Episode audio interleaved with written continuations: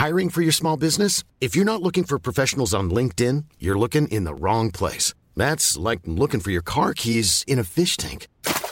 LinkedIn helps you hire professionals you can't find anywhere else, even those who aren't actively searching for a new job but might be open to the perfect role. In a given month, over 70% of LinkedIn users don't even visit other leading job sites. So start looking in the right place. With LinkedIn, you can hire professionals like a professional. Post your free job on linkedin.com slash people today.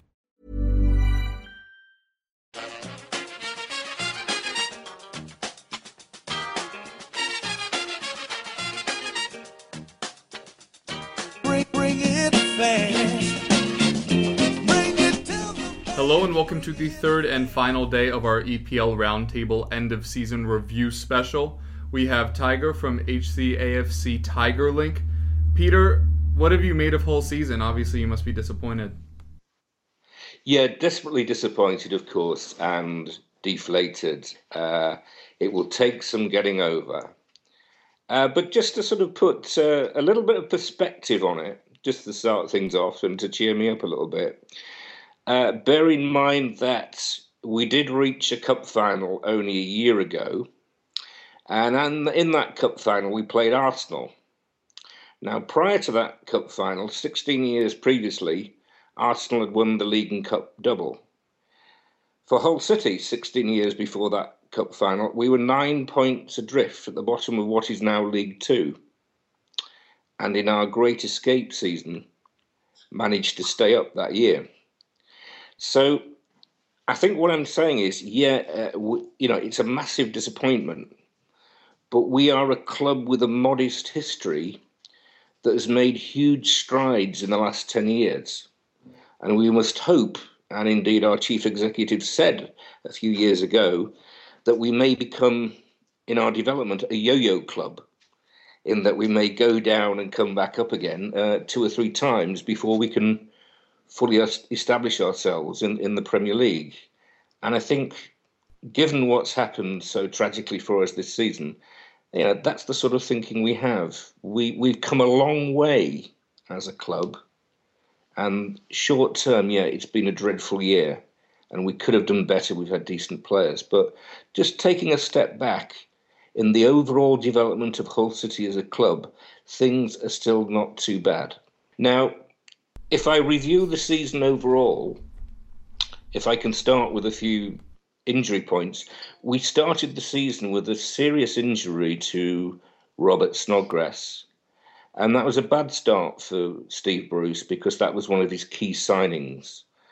I think the signing of Snodgrass was meant to supplement the work of Jake Livermore and Tom Huddlestone in midfield. And so it limited his options. Subsequently, Huddlestone and Livermore had very ordinary seasons. And with Ben Arfa and Gaston Ramirez coming in on loan and none of them being a success, it's meant that we've been pretty impotent in midfield.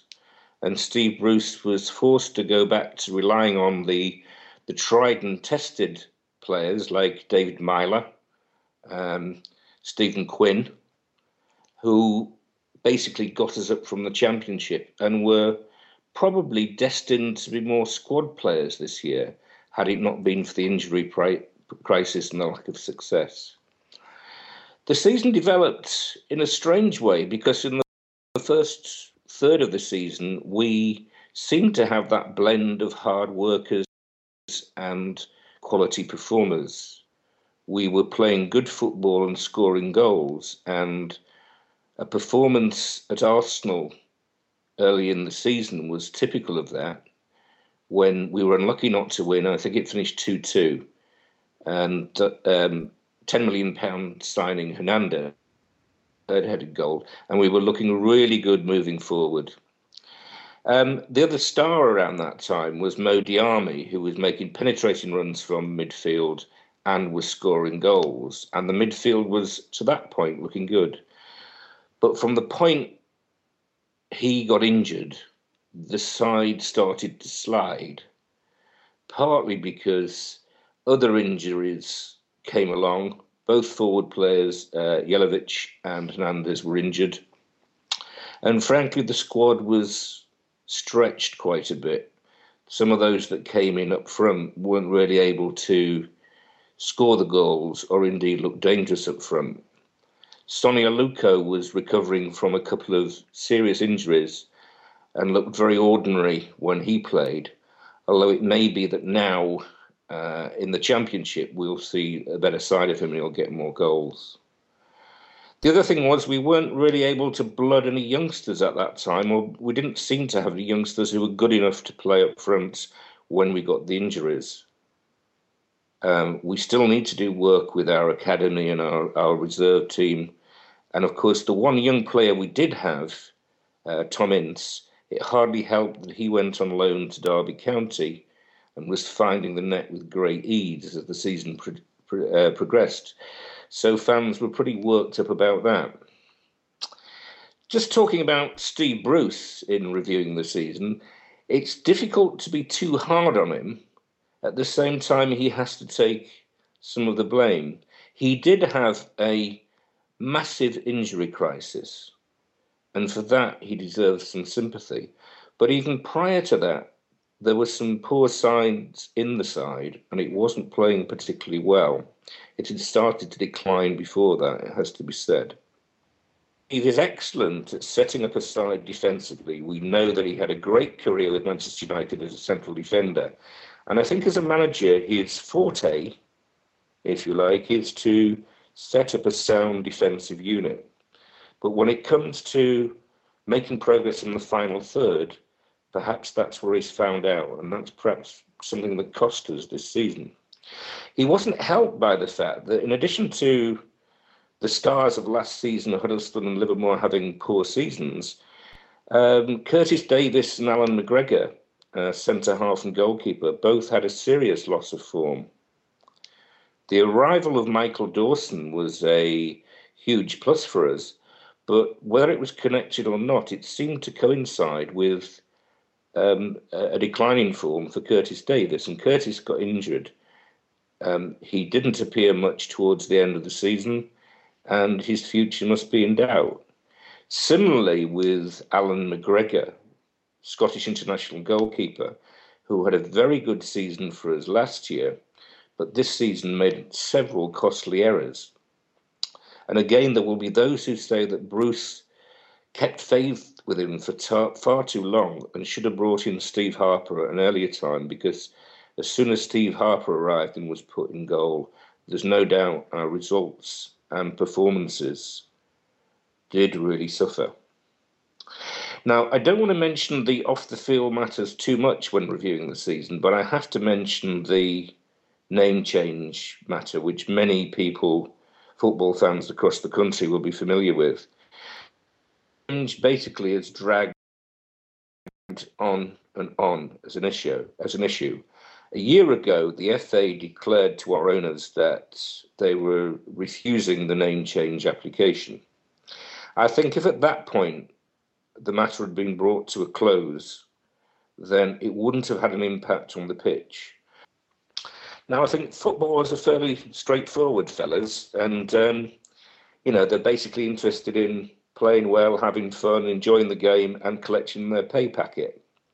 And I don't think until about the start of this season there was any impact really on the pitch from what was happening off the pitch with the name change arguments. But I think eventually, because it dragged on for just so long, it was unsettling to both players and managers, manager. And we saw instances from about Christmas when fans were, billing, were, were booing fellow fans in home games, which is unhealthy at the best of times. And in that way, I think the off the field antics of Assem and Ehab Allam, our owners, in trying to change the name and defying the FA and continuing with that application, certainly did not help us in our performances on the pitch.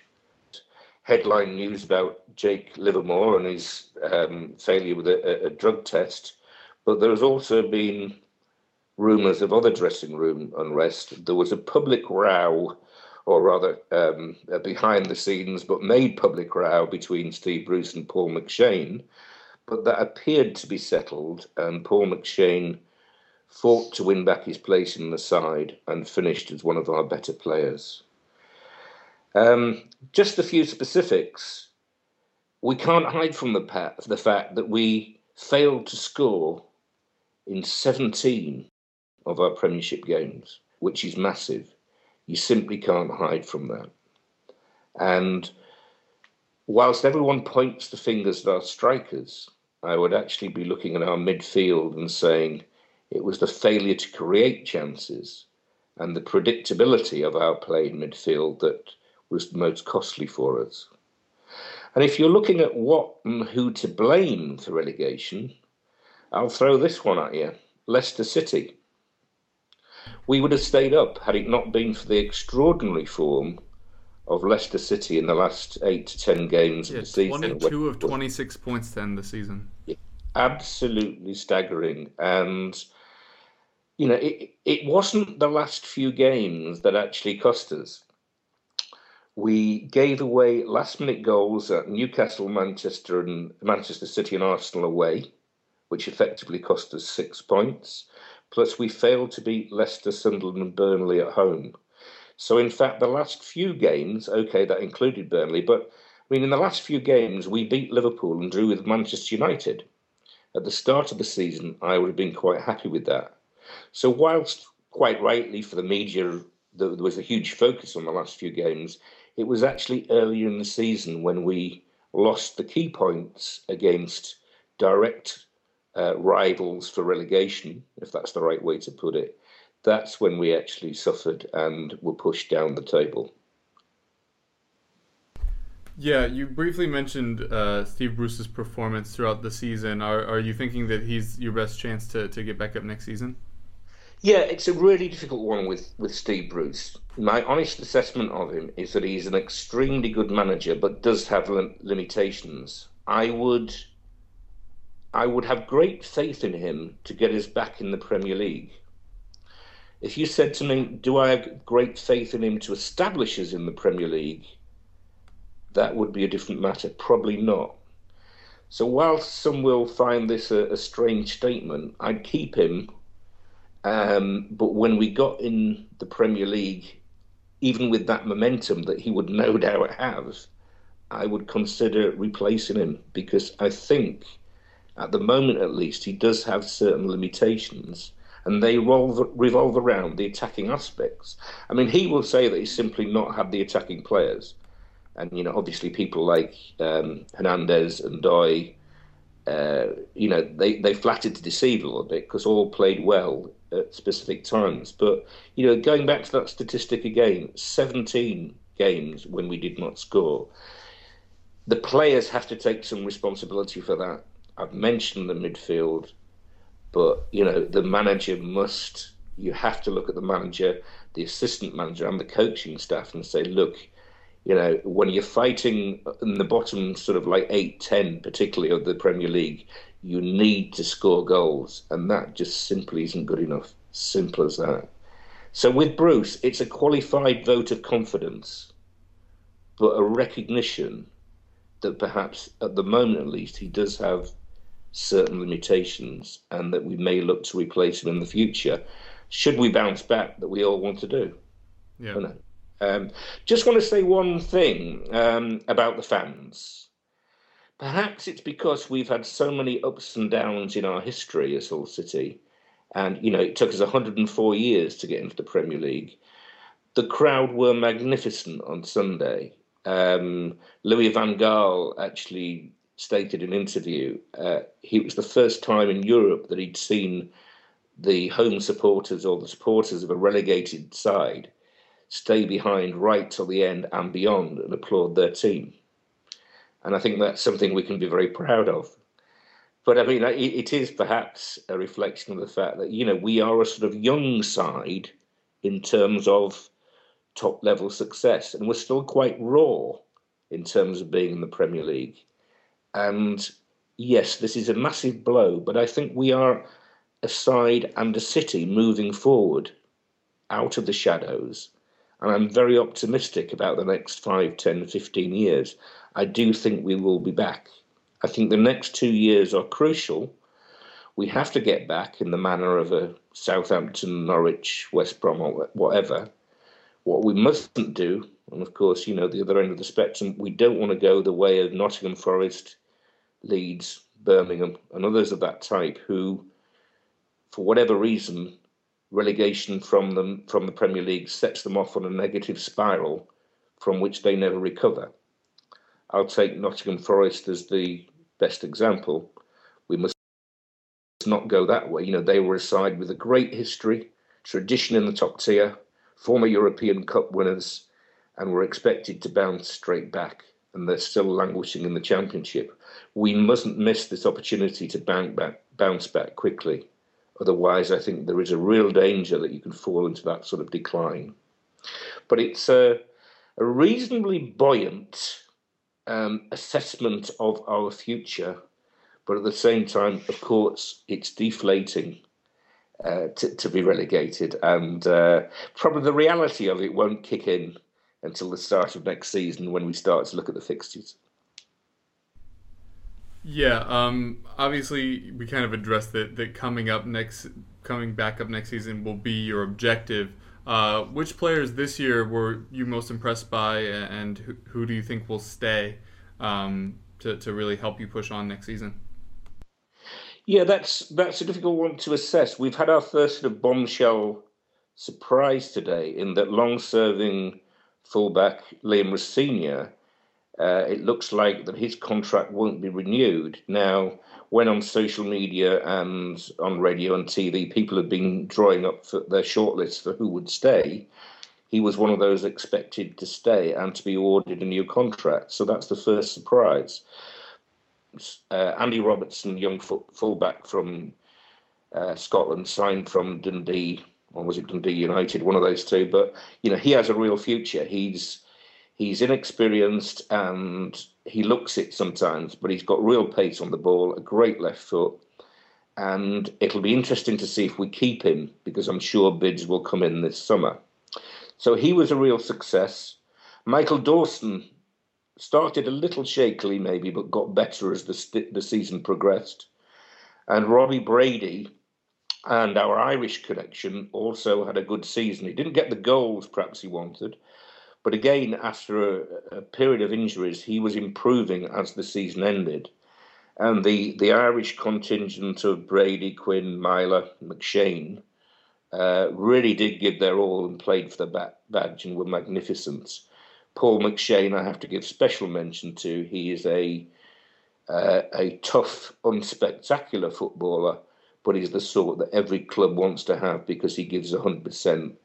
And he is an absolute icon legend with this club.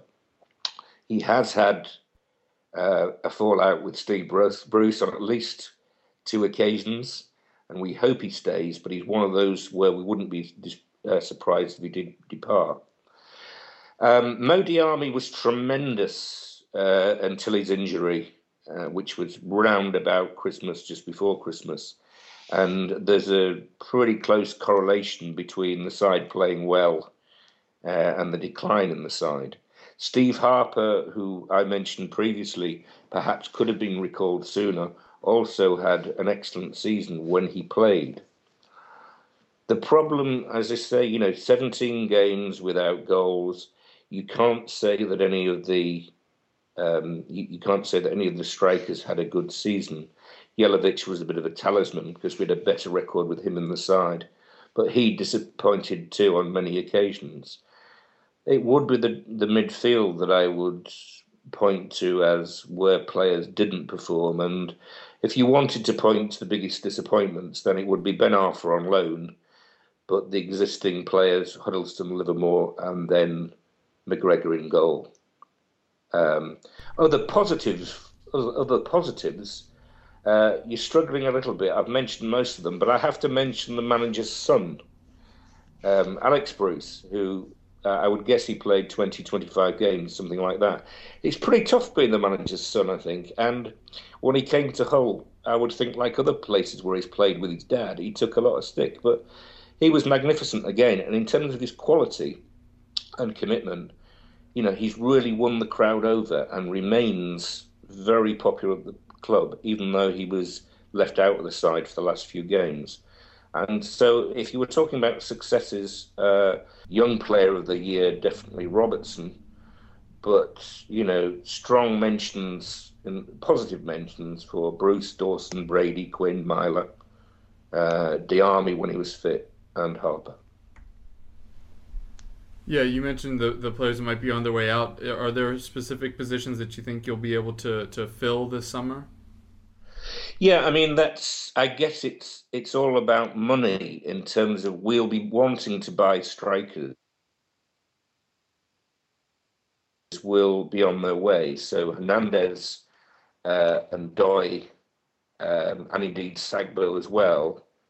Um, you know they will be on their way. Whoever missed there, um, there's four of them, and possibly uh, Jelavic as well. So it could be that we'll have four strikers leaving the KC Stadium. Now, we hope that following his successful loan spell at Derby, that Tom Ince will play a big part in the Championship up front. And perhaps Sonny Aluko, who looked out of his depth on occasions in the Premier League, perhaps he will find the opportunity to gain some confidence in the Championship and play in a more forward role. But I would expect Steve Bruce to be buying two strikers and getting another one on loan. If you want names, I can't give you many at the moment. We have a couple of youngsters in the, the squad who might come through, but it sounds a bit ambitious. But if uh, Jay Rodriguez was re- recovering from injury down at Southampton, uh, I'd love to get him on loan for a few months, but that may not happen. I mean, the big boost for next season, of course, will be the return of Robert Snodgrass from injury because I think he could make a huge difference the sort of players who there's a question mark over for will they stay rather than are they wanted. Huddlestone, because of his form, Livermore because of his form and the recent uh, drug taking scandal, Davies because he hasn't played and seems out of favour and has a sort of track record of moving on, and McGregor because will he play in the championship and you know he has lost form very badly. So there are several players who we sort of expect to leave. So there will be quite a turnaround. So it may well be we will be left with many of the players, if they'll stay, many of the players who actually got us up the first time or the most recent time from the championship. Uh, so I wouldn't see a huge turnaround in terms of defenders. It may be that bids will come in for James Chester um, Ahmed Elmohamady and Robbie Brady, but we would like to keep them, I think. But, uh, you know, inevitably, whatever our fate post relegation, you know, there will be something of a, a turnaround over the next few months. And I think the key to it is, is whether or not Bruce can keep the nucleus of a tight and dedicated side, whilst at the same time adding a little bit of teeth to our forward play and a little bit of youth as well. And of course, maintaining some depth in the squad. All right, and and we we briefly touched on it before, but I'm assuming that your your target for next season is you know promotion or nothing. Yeah, I mean, I suppose you know on the last occasion we were relegated in 09-10 and it took us two seasons to get up. I don't know how it, it is statistically, but my gut feel is that first season, second season, at a pinch, third season, you know, they are our best opportunities to get back. If we don't bounce back in the first two or three years, I think as years tick on, it becomes progressively tougher, and you have to find something very special in order to get back up again. So we do need to do a Norwich. I mean, having said that, I mean, you know, you look at a Bournemouth this year who have come from nowhere. So there is always that chance. But, you know, if, if you're asking me to be totally honest about it, I do think, you know, the next two or three years are vital. Because if we didn't come back in the next two or three years, I still think we'd get back, but it might be another five or ten before we got back. So the target must be uh, promotion and to go up with a slightly more enterprising side and prepare our academy, our youth system, our off the pitch situation, get that sorted out and be ready for establishing ourselves in the Premier League rather than survival in the Premier League. And I think there's a subtle difference there. You know, ironically, last season when we stayed up, it was based on work rate and effort. And we only just stayed up last year, but we didn't really have the players that were good enough to establish ourselves. This year, I think we've missed a huge opportunity. It really has been a big opportunity because we, we had players that were good enough to establish us in mid table, hmm. and yet we've gone down. We were a much better side this year than last year, and we've gone down. And that's where the questions will be asked over the next few weeks. And questions will be asked about the team collectively, individual players, and Steve as manager. So we're going to be back soon, or it could be a long time.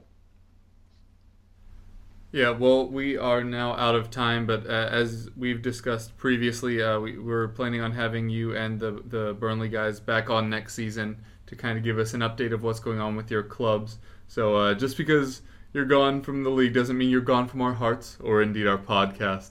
Um, so we'd like to thank you for, for joining us today and throughout the whole season, and we can't wait to work with you again next year. Thank you very much indeed. It's been absolutely tremendous.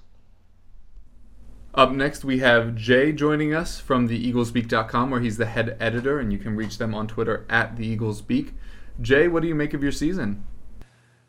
Yeah, it's been a it's been an exciting season, I have to say. It didn't start too well. We started without a manager after Tony Pulis walked out on us. Um, two days before the Arsenal uh, Arsenal away, uh, which wasn't great planning. I mean, we had a good pre-season. We we went to the states and we had a few games back in the UK, and everything after finishing eleventh last year, everything was going well. And uh, and then the, you know the massive news uh, happened on the Thursday before the Arsenal game, um, and everything turns to pandemonium, and everyone starts thinking what's going to happen, who we're going to get in, what you know is is Pulis going to come back. Um, and yeah, it was a bit messy. Um, typical Palace fashion, you know, heading into a new season with all the hopes and dreams that you would have for a new season. You know, off the back of a great season last last time around with, you know, bringing Pulis in and and, and seeing what he could do for us, and and and then that happens. Bit of a kick in the kick in the gut in a way particularly as a lot of Palace fans were looking positively to another season, and it, and it was more than that. It was it was more the fact that Palace fans were actually thinking, actually, we, we you know our aim isn't just to finish seventeenth. Our aim is you know potentially to you know finish mid-table in the top division this season. So. Yeah, that that was a tough start. Our, our first game away at Arsenal. I mean, that week ended poorly. I remember the game well. It was on TV. Uh, we took the lead actually through Hangeland. Um, typical Hangeland goal from a corner, which was great. But Arsenal um, won by injury time goals in both halves. Um, I think it's Koscielny at the end of the first half, and uh, and then um, I can't remember who got it. I think it's Ramsey um, in you know in the ninety third minute or something. So again, after having the kick in the teeth from Pulis two days before, uh, we get a very similar feeling on the Saturday, and and and, and then we're having the the fans thinking, "Oh, it's not going to be our season," and uh, you know, is this a, th- a sign of things to come? But you know, uh, we we followed through August, and um, you know, there's there's no real sign of uh, a manager coming in. There was a lot of talk about who who we might go for, but it kind of left the owners in a bit of a dilemma as to what to do. Uh, we followed the Arsenal game up with a, a defeat at home to West Ham. Um, so two two defeats on a spin start season to London clubs. Yeah, Palace fans are think carried on thinking, you know, yeah, this is this is kind of where the dream dream ends, where the bubble bursts, kind of thing. But uh, we we had a good trip away to Warsaw in the League Cup, and then we um, we welcomed Neil Warnock to the club, back to the club. Um, I think on try not to look back um, too far is that it was it was clearly a stopgap. I think it was um, something that that the club, you know, the owners knew Warnock. Um, he knew the club. He had unfinished business because he left the club um, back in a time where we were in a lot of financial difficulties, and his was the highest wage on, on, on, the wage bill at the time, and, and he went he left to go to QPR, and we got compensation from it. So that kind of um, you know sealed his uh, his first term as boss. But he returned.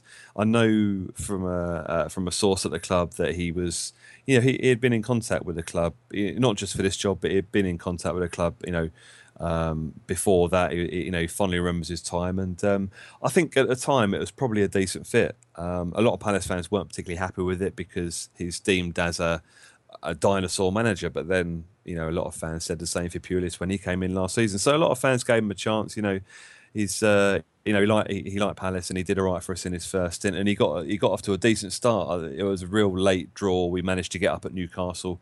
Um, and then we followed that through to September, and we got a few decent results September to kind of keep uh, keep our points tally ticking over. Uh, I think we got a win away at Everton, which was a massive win, um, and then we we I think we got a win at, uh, at home to Leicester. Uh, but after that, results kind of started going against us a little bit. Um, you know, we lost to Hull, um, lost to Chelsea, which you know is no mean feat. But I think one of the big ones was losing at home to Sunderland. Um, you know, we, we, we lost a few games there, which kind of started losing losing ground on uh, you know teams above us. We were in the bottom three, um, but that loss at home to Sunderland was uh, one of the low points of the season. I think really, um, you know, in terms of uh, where we were going, where we were hoping to head, um, and it kind of followed followed a similar pattern. And out of the blue, we had a win at home against Liverpool um, in the in the league, a three one result, which kind of I think it kept uh, kept Warnock in a job for a, you know for a few more games. You know, a position he was in, lost a few games. Uh, like I mentioned, lost the Sunderland game, but winning against Liverpool, it was it was a good win. I mean, we went one 0 behind, um, and we fought back well, and and and we deserved the three one result. Um, we hadn't been playing well up to that game, um, but it was. I would say it's probably a freak result the way that the form was going, but uh, we followed up with a few results. But then we had another bad home defeat at home to, Sun, uh, to Aston Villa, uh, which I think kind of signalled the end of Warnock. He did he, he did stay around for a few more games, but uh, I think the big defeat after that was losing to home to Southampton, which again, Southampton side, yeah, they're a good side. It's no, it's no disgrace to lose to Southampton. Um, you know, in the form that they're in at a time leading up to Christmas. But um, I think the time was right for the board to make a decision when they did. I think if they'd have held on any longer, uh, it would have been detrimental to opposition in the Premier League. Um, and I think the, the owners were one of the first ones to actually, you know, make a decision to get rid of uh, the manager. So it happened. We got rid of Warnock. We had a couple of games where um, uh, Miller, Keith Millen stepped in, our our perennial um, caretaker manager, um, and got us a few good points actually. Uh, a couple of draws uh, away from home. Um, and at the same time, it was muted that uh, Alan Pardew was uh, being um, spoken to for the job. Uh, obviously, would have meant um, us paying compensation to Newcastle, but it's something Palace don't do. We don't go out and get managers. We we generally uh, are in the past or recent past have appointed managers that are uh, that are out of a job, um, uh, uh, like Pulis and uh, Holloway before that, and and, and, and Freedman was promoted from within the club. Um, but going out and, and, and getting Pardew from a position at a club where he wasn't particularly enjoying it. I think he, he confessed to that himself. He wasn't being treated um, that well, um, and I think his tenure at the club was becoming getting to a point where, you know, for everybody concerned, he you know he he perhaps was looking to move on um, if the right job came along, and I think, you know, Palace was the right job for him or is the right job for him because you know the fans adore him. He's, he's a bit of a cult hero at Palace. Um, he didn't have a long career playing career at Palace, but he you know he, he did play for us and he, he scored a vital goal for us, which is um, you know goes down our history. So uh, bringing in Pardew as manager was um, was an excellent appointment. Uh, looking back, it's you know even better appointment and excellent, I think. But going out and paying money um, for a manager compensation, I think it's about three and a half million. I think that was our signing of the season. Uh, because from that moment on, we we started to play football. Um, I'm not saying we didn't play football under Warnock, but it was different. Um, from the first game, you know, we we played in the. There's never been a faster or easier way to start your weight loss journey than with PlushCare. PlushCare accepts most insurance plans and gives you online access to board-certified physicians who can prescribe FDA-approved weight loss medications like Wegovy and Zepbound for those who qualify Take charge of your health and speak with a board certified physician about a weight loss plan that's right for you. Get started today at plushcare.com slash weight loss. That's plushcare.com slash weight loss. Plushcare.com slash weight loss. Hiring for your small business? If you're not looking for professionals on LinkedIn, you're looking in the wrong place. That's like looking for your car keys in a fish tank. LinkedIn helps you hire professionals you can't find anywhere else, even those who aren't actively searching for a new job but might be open to the perfect role. In a given month, over 70% of LinkedIn users don't even visit other leading job sites. So start looking in the right place. With LinkedIn, you can hire professionals like a professional. Post your free job on linkedin.com slash people today.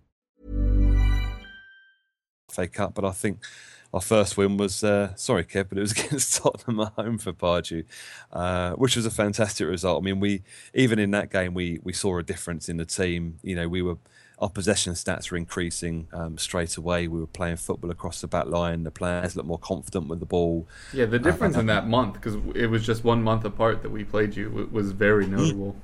Yeah, yeah, very much so. I mean, I, I, I thought we were unlucky at your place actually to to draw nil nil. I think we ha- we did enough in that game to get the result, um, and I think I don't know if if well in hindsight, I think if if uh, Warnock had got a result at at, uh, at uh, White Hart Lane, he may have uh, he may have held on a few games longer, which again may have been detrimental to the rest of our season. But you know that, that Tottenham win at home, uh, we followed that up with a with a win at Burnley, which was you know we were two 0 down at Burnley, uh, and Pardew you know earned earned his Spurs there by making tactical changes in that game. Uh, and we we came back and we won it three two. I mean, the, the changes in that game were you know were absolutely brilliant. Uh, we followed up with a, a cup win away at Southampton, a three two win, which was I was there, crazy game, some great football. Um, but our home form was still suffering. We we uh, we lost to Everton at home, um, and then we lost to Liverpool in the cup. We lost to Arsenal at home. You know, we were still struggling at home, but um, away from home, we were we were unbeatable. Um, I think we after Tottenham, we we went to Burnley and won. We uh, we went to West Ham and won later on in February. Um, and we were, you know, we were consistently picking up points, and we, we were, we're picking up good points as well at different places. I mean, uh, we're beating teams perhaps we should be beating, like QPR. We beat at home, and then we went away and beat Stoke. I mean, you know, even looking back end of March, you know, beating Stoke. I mean, they they finished eighth in the table. That I mean, that was a that was a great result in itself. Uh, we followed it up with a 2 1 win at home to City, and we beat Sunderland uh, away 4 1 after that. So, you know, some a credit, an incredible run of results, and a, and but for me, it's it was it was a change in the way it, the way we were playing football. You know, we were passing the ball between our central defenders, which is something that we didn't even do with Pulis in charge. Uh, we certainly didn't do it with Warnock. Um, it's just the confidence um, was spread across the whole team. You know, we played with two wingers. I mean, there's not a lot of teams that actually play with two out and out wingers in the Premier League at the moment but we've got two of them, two of the arguably the most exciting wingers in, in the Premier League in Zaha and Bolasie on, on their day. Um, and and Kev, you probably remember what they did at, at you know at your place in the nil nil draw. I mean, we, I think both Zaha and Bolasie were taking it in turns to, to rip the fullbacks to shreds. Uh, yeah. um, and, and, you know, it wasn't just Tottenham. I mean, they've done it consistently in this second half of the season and, and looked absolutely incredible there are points in the season where we, we kind of thought we would struggle. Jedinak being off in the African, uh, sorry, the uh, the Asian Cup. He was out there Australia, and they got to the final. and Eventually, won it. So he was he was missing for a fair amount of time. But he he's been our talisman at the club for quite a while. He's been the player that has has run the midfield, and we thought that period of time at the start of the year would be crucial because you know missing him and what we're doing that time. But um, McArthur and Ledley did a fantastic job. We we didn't actually miss him, uh, and similar similar to when he had a four game ban for an elbow in the West Ham game. Uh, we missed him for four games, and again um, we didn't miss him, and he struggled to get back into the side. He struggled to find some form off the back of that. Um, but yeah, for April we managed to you know get to a point. We beat Sunderland away, and we were effectively safe uh, by that point. And it, and it showed in our next two games at home. We lost at home to West Brom and at home to Hull. Um, and uh, not so much lackluster, but I think it got to a point where you know it's been a long, hard season, and we've done we've done the hard work already. I mean, looking at our last four games at the start of the season in the fixture list, we were thinking, you know, we've got to play Chelsea, United, Liverpool, and then Swansea in our last four. Thinking we need points before we get to that point if we're going to have any any chance of staying up. But you know, tell the future, and no way were we have predicted. I mean, we we had a four game, four run, four well, four four losses in a row there. You know, we lost narrowly at Chelsea when they won the title against us. We gave them, you know, we were unlucky in that game. and we're unlucky again against United at home. Um, also, I mean, it's, I'm saying I'm not saying we're always unlucky, but I think we play well in both of the games. We deserve to lose against West Brom. We deserve to, deserve to lose against Hull. But our home form has been, you know, atrocious all season. Um, and it's just a thought that you know, if our home form had been any any better than it was, um, who knows where we could have finished? You know, but travelled to Liverpool last weekend and we beat them three one. Sport Gerrard's. Uh, uh, leaving party or his, his last game at home. And then yesterday was just a you know it was just a celebration of season really. And to top to top it off, beating Swansea, who is a bit of a bogey team for us, um, just just summed up the whole season really. Um, it was a hard work hard worked win. Chamakh scored. He works hard himself. Um, it just it just topped it off for me. It was a fantastic atmosphere. Um, and um, you know we enjoyed the celebrations after the game with the uh, with, with, the mm. players doing their bit, and Pardew done a great speech. You know, he did a couple of minute turn, um, and um, we can all you know look forward to summer. And it, it's kind of sad that it's you know it's all over because. It, but on the other hand, uh, you know, we only have seventy some days till we're back at it again. Exactly. Well, and this is a conversation I had yesterday. You know, it's only a couple of months, isn't it, before the season starts again? So, you know, the players haven't got that long off. Um, you know, we can we can enjoy the summer. We can enjoy what's happened this season. You know, once again, um, we're we're looking ahead to our third successive uh, Premier League campaign, which um, obviously since the Premier League started, that's the first time we've actually done that. Uh, which is incredible to think about. Really, I mean, we have done it before when you know before the Premier League started. There was football before the Premier League started, by the way. um, uh, we, we we did have consecutive seasons in the top division, but this is just something something else. I mean, yeah, the, the, the caliber of players in the Premier League these days is, is second to none.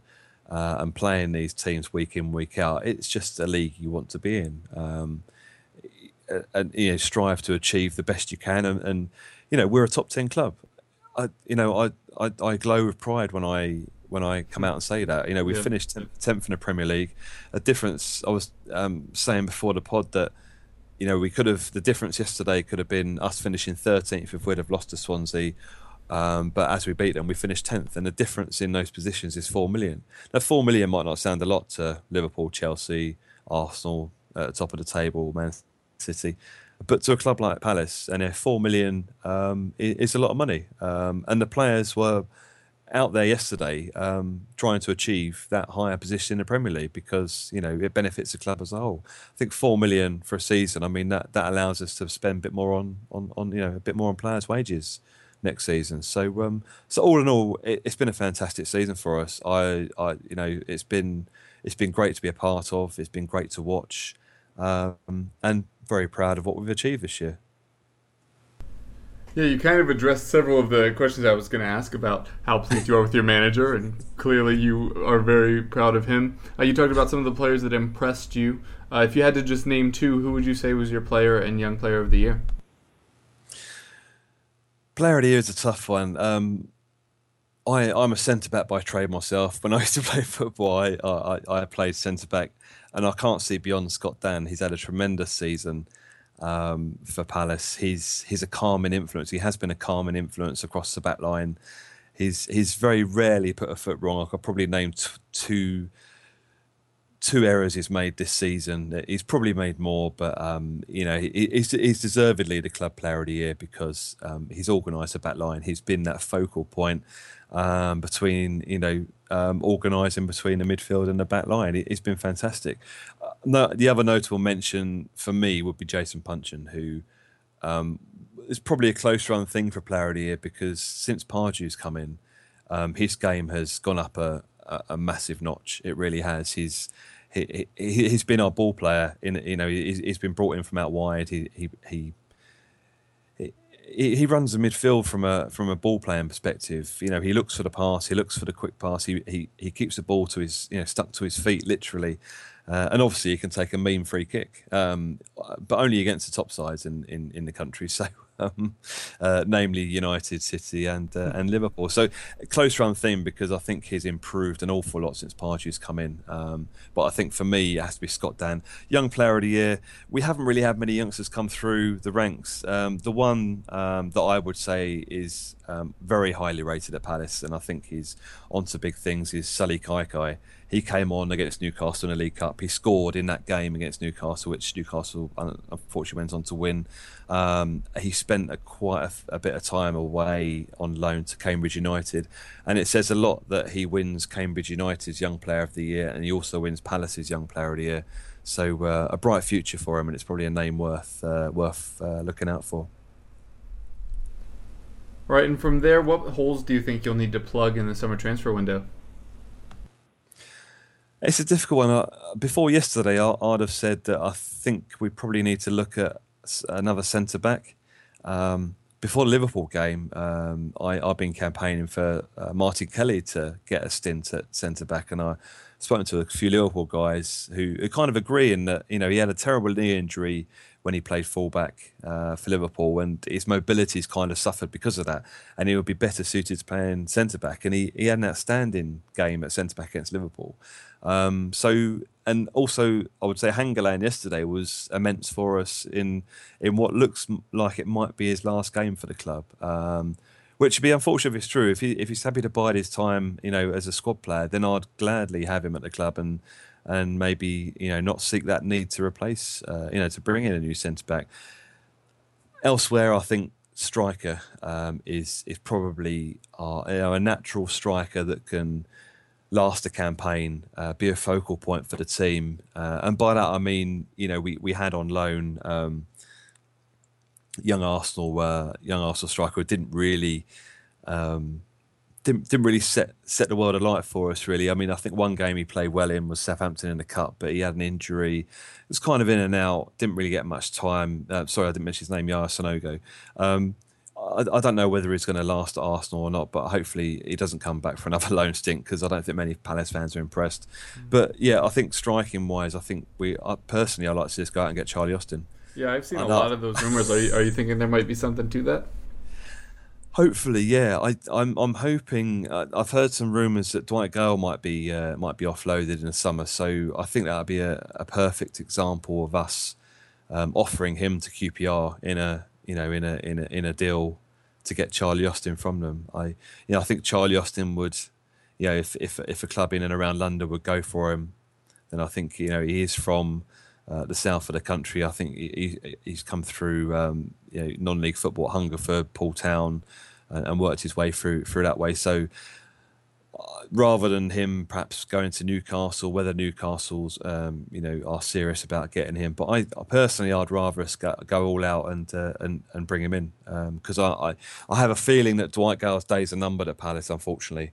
Um, because he's better as a as as two strike one of two strikers up front not many clubs play two strikers up front these days. It normally the lone striker with a man behind. So uh, I'm confident Glenn Murray will probably stick around. Chamakh, hopefully, although there are rumours he might be uh, off to Bordeaux in the summer. Um, but but we'll, but we'll see. But I think you know I, I think we do need some cover at defence if Hangeland doesn't stick around, and we arguably need some cover. Or well, I think we need a starting striker, somebody like a uh, you know, like a marquee signing like Charlie Austin because he proved he can do it in the Premier League this season. So uh, I think it's uh, a player that we should go out and get. All right, and with that, we are out of time, but we just want to thank you again for, for joining us today and throughout the whole season, and we can't wait for next year. No problem. It's a pleasure, Kev. Thank you.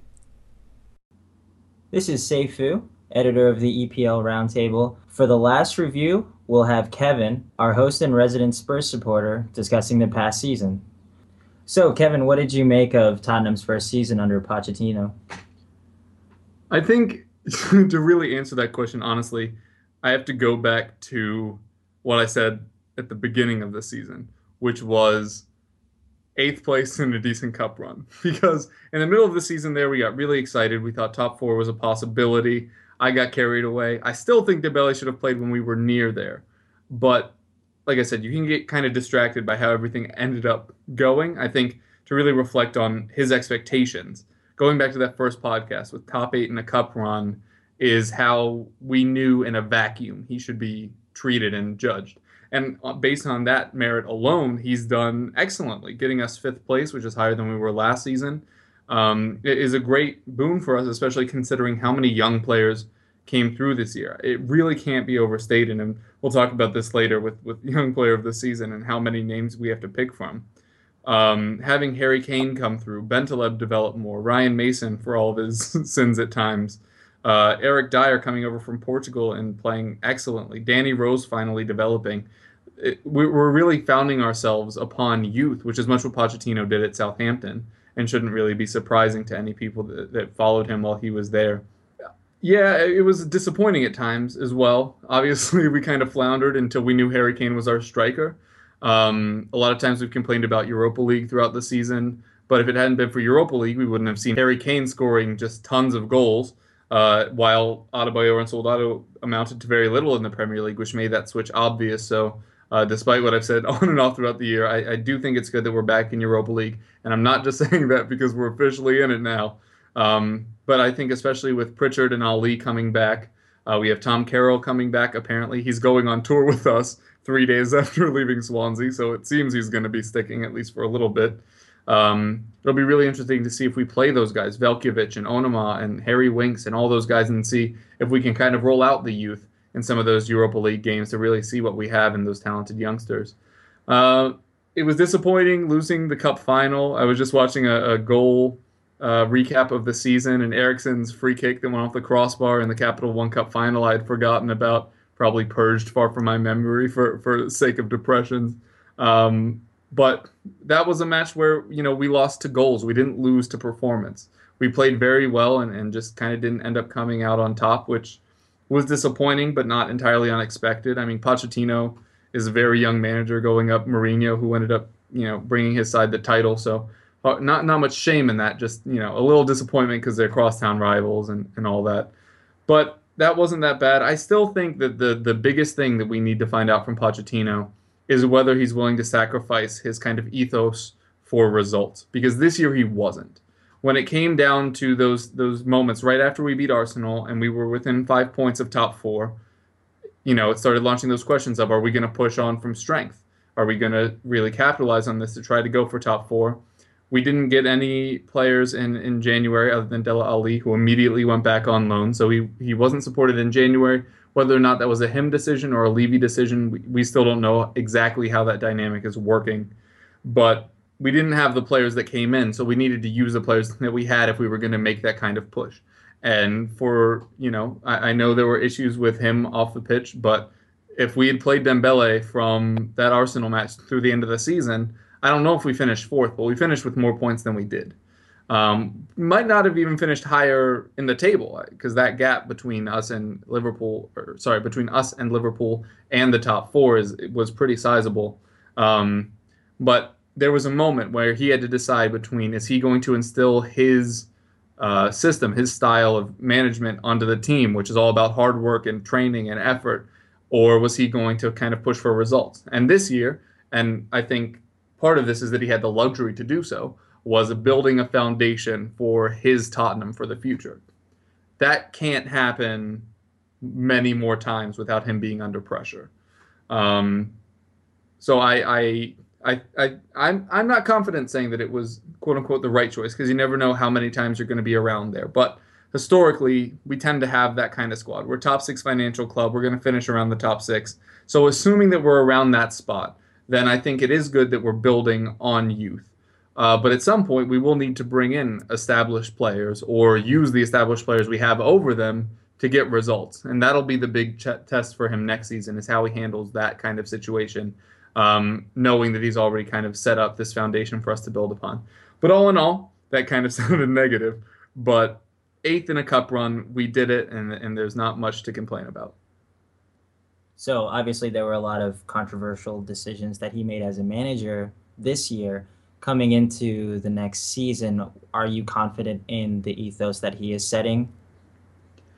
Yeah, I think it's really shown. I, I just mentioned all the all the young players that have come through. They couldn't have come through if he hadn't been so harsh on the older players. If Younes Kaboul hadn't hosted a veterans coup, then Eric Dier doesn't get his start, and we don't find out that he's better than Fazio, who also got a start because Kabul was out.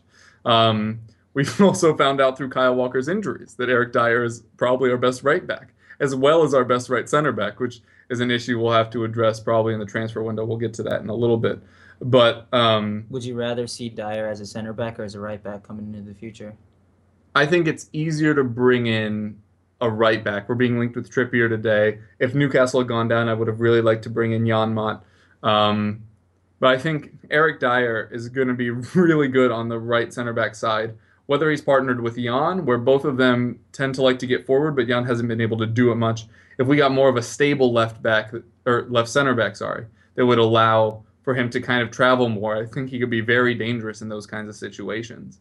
Um, I know it's a small sample, but what Kurt Zouma has done thus far for Chelsea, where he just kind of has that kind of wandering spirit, where next to John Terry, hate him though I do, uh, is an excellent partnership and, and, a good idea. And it's what the idea was with Fazio and Jan, was that, you know, the Bale year, Jan was all over the pitch, delivering final balls and charging into the final third, and we all panicked, but we knew that we were stable enough at the back uh, to be able to deal with it when we had uh, Dawson and King for those years. So uh, I, I, think it's it's good that we're building this youth, youth core, but like I said, it's important that when it comes time to bring in big players, that we're able to adapt to that. Right. So uh, so this season, um, who would you pick as your player of the year and your young player of the year? well, it's really hard to look past Kane, which is a problem because he qualifies for both. But um, I'm going to go with him for player of the year. And it's down to him and Hugo, I think. Eriksen had a tremendous first half of the season, and then not through his own fault, because a lot of players kind of tailed off and so weren't making the runs that Eriksen requires to kind of keep up his levels of production. But Hugo Lloris is tremendous. We already knew that coming in. But Harry Kane just blossoming through the setup. We didn't know. We've talked to Jim from Leicester because he was on loan there, and he had no idea this was going to happen. Um, and many of the Tottenham people didn't know it was going to happen. I remember in November when he got his first start, and I was saying that I thought he could be the next Defoe, uh, not in that he would have that kind of illustrious a career even, but that this later stage Defoe where he would always be at the club, especially as a Tottenham lad, but that he would just contribute pop up goals whenever our main strikers were out, which is what happened with Soldado and Ade. Um, and, and, so even my expectations weren't that high. And to go on and score 31 goals in all comps is just absolutely outrageous. It's the same amount that Bale had if you count Bale's international goals and not Kane's goal that he scored on his debut. Finished with 21 Premier League goals, again, same as Bale. Um, hate to continue to make that comparison, but that was really our last kind of talisman that we had at the club, and it seems that we've grown one, which is just, uh, you know, makes it even better that he came through the ranks. Um, for Young Player of the Year, I mentioned earlier how difficult this is going to be. I think Rose, Dier, and Bentaleb all deserve this, like in spades, but can only pick one. Eric Dier is great two positions. Didn't get the full season in either one of them. I think next season will be really important to see him play as that right center back for us and establish himself, which is crazy as a 21 year old center back going into only a second year in the league. Um, Danny Rose has improved. I think bringing in Ben Davies really pushed him on. I know it's kind of a cliche that you bring in somebody to push some, someone for a position, but uh, the timing is quite suspect that, that that's pretty clearly what happened. Uh, offers in all aspects of the game. I've mentioned before that he's crossing the ball earlier on the pitch, um, which is making them all the more accurate, which has been an incredible improvement. And his defensive skills have improved as well. His ability to cut off balls to the wing has also rampantly improved. So very much want to give Danny Rose the, the, the praise he deserves, considering how harsh I've been on him on the past. But Nabil Bentaleb has very quietly gone from kind of youngster to, to going to the World Cup. He played for Algeria there. He went to AFCON with Algeria. And the second he came back from AFCON, he was established.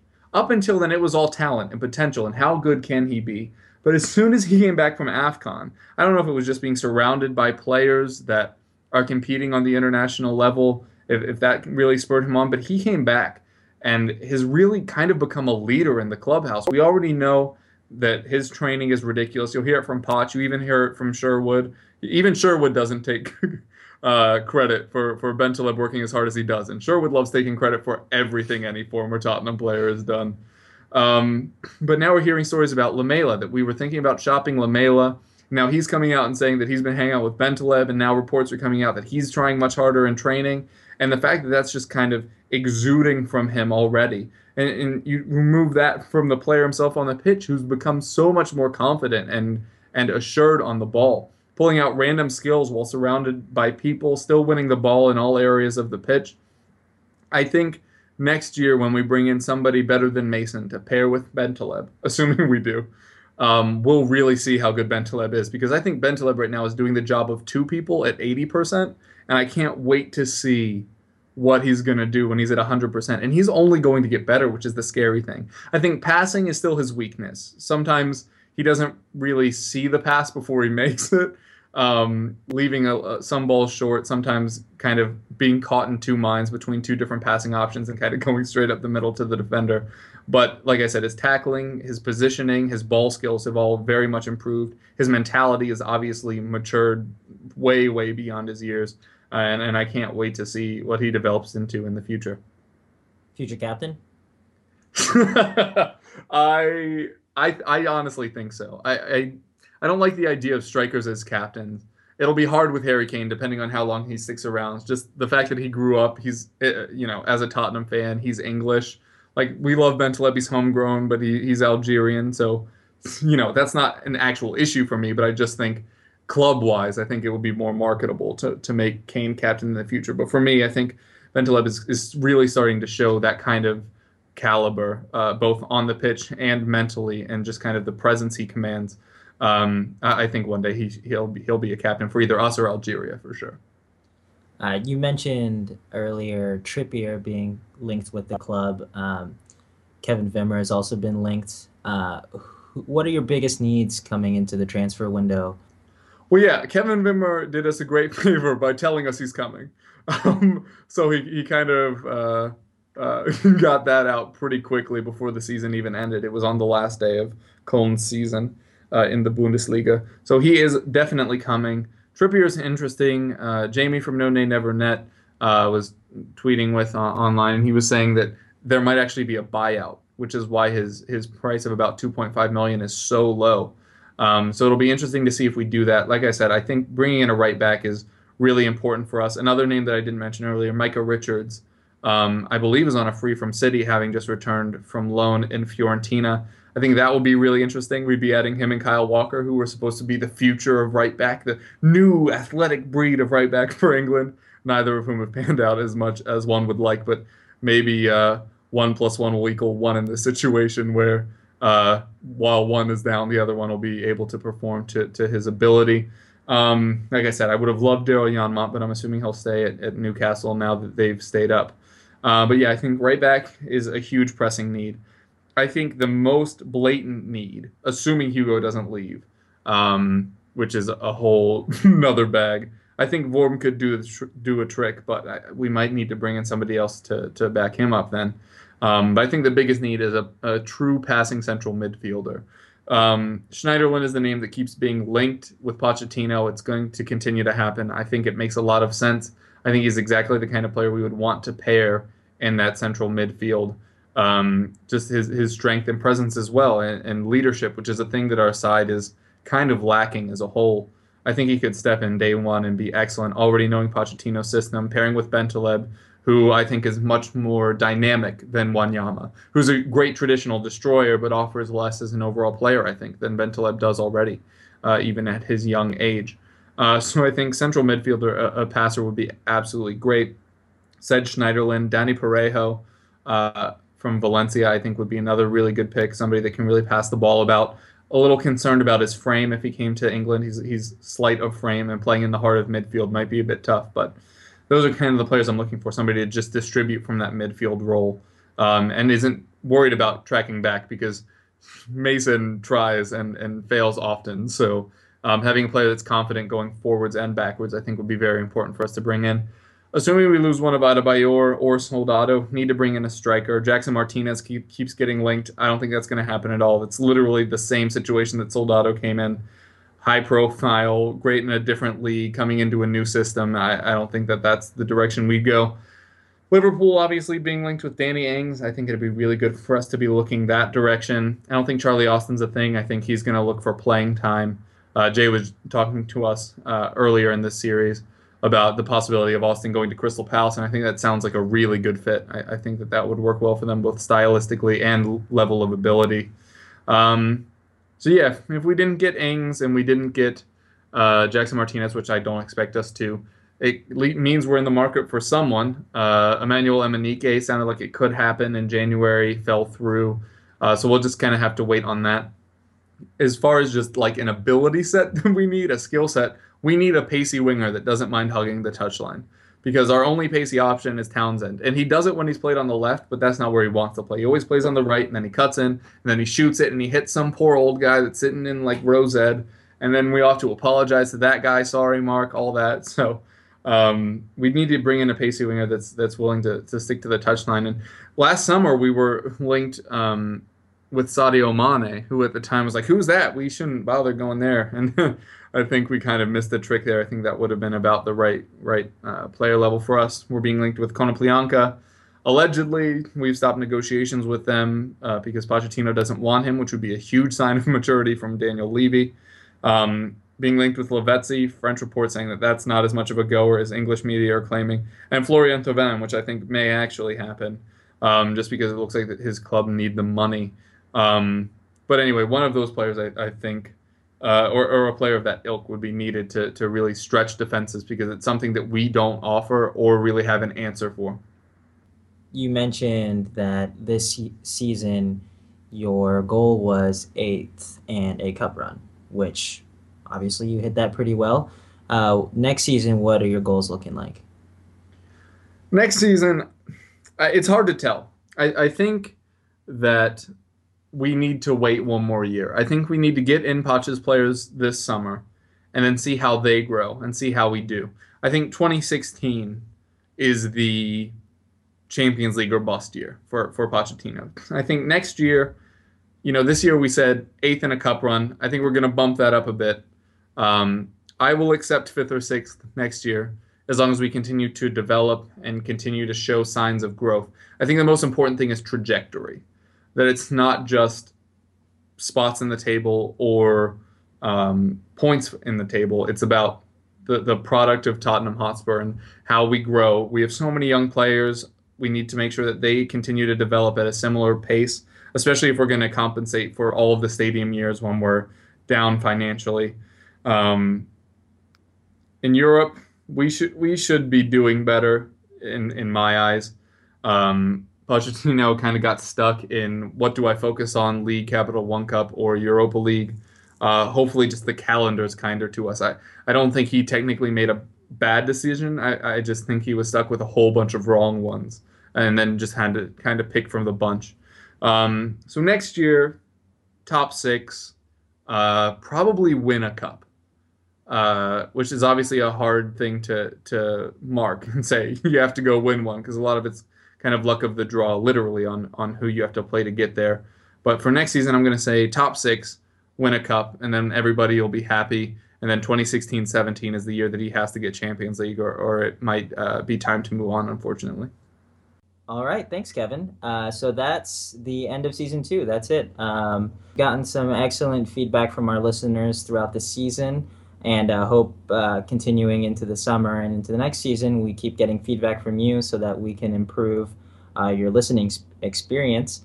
Uh, we'll be recording the women's world cup podcast starting this sunday and we'll be releasing that the next day.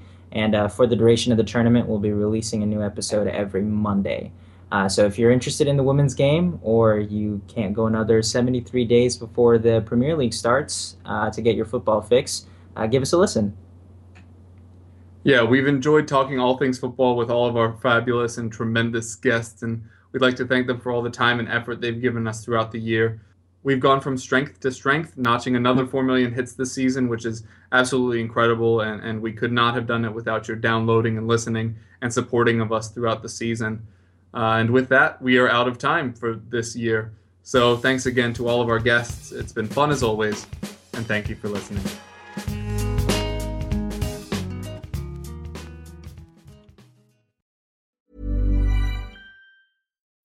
When you need mealtime inspiration, it's worth shopping Kroger, where you'll find over 30,000 mouthwatering choices that excite your inner foodie. And no matter what tasty choice you make, you'll enjoy our everyday low prices, plus extra ways to save, like digital coupons worth over $600 each week. You can also save up to $1 off per gallon at the pump with fuel points. More savings and more inspiring flavors make shopping Kroger worth it every time. Kroger, fresh for everyone. Fuel restrictions apply.